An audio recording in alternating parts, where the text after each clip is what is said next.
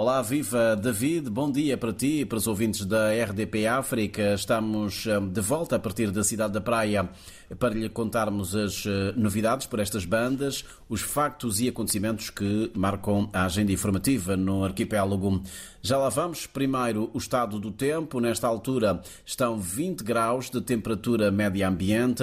A máxima esperada para hoje deverá chegar aos 27 graus Celsius.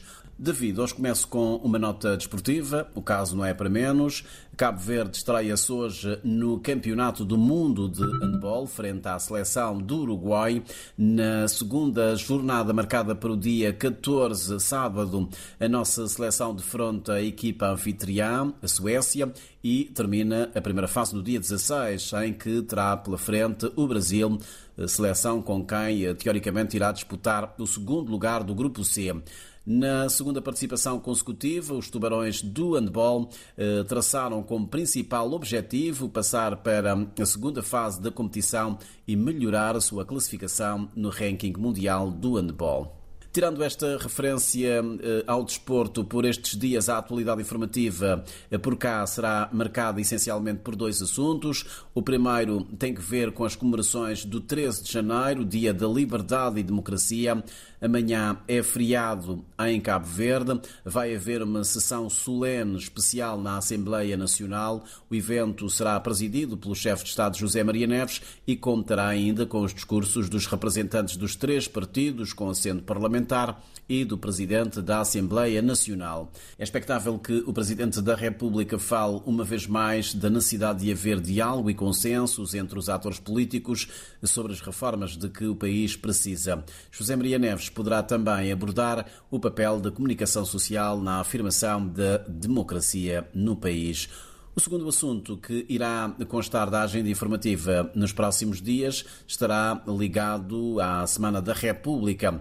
Trata-se da 12 edição, irá decorrer de 13 a 20 de janeiro. Do programa constam dois debates, um sobre a nação cabo-verdiana, entre os desafios e inquietações, e outro referente ao poder local no século XXI, pistas para uma governação integrada. A Semana da República visa comemorar os dias da liberdade e da democracia, 13 de janeiro, e heróis nacionais, 20 de janeiro.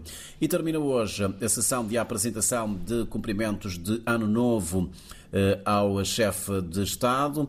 Esta manhã, José Maria Neves recebe no Palácio do Platô o corpo diplomático acreditado no país. David, aproveito para informar que estão abertas as candidaturas para a segunda edição do Prémio Amílcar Cabral. O concurso visa promover a investigação científica sobre os processos e resistência anticoloniais. Os interessados devem submeter as suas candidaturas até 31 deste mês. Estão também abertas as inscrições para o Prémio Nacional de Jornalismo. Podem candidatar-se todos os jornalistas que tenham divulgado os seus trabalhos de reportagem entre entre 1 de janeiro e 31 de dezembro de 2022. O prazo termina em fevereiro.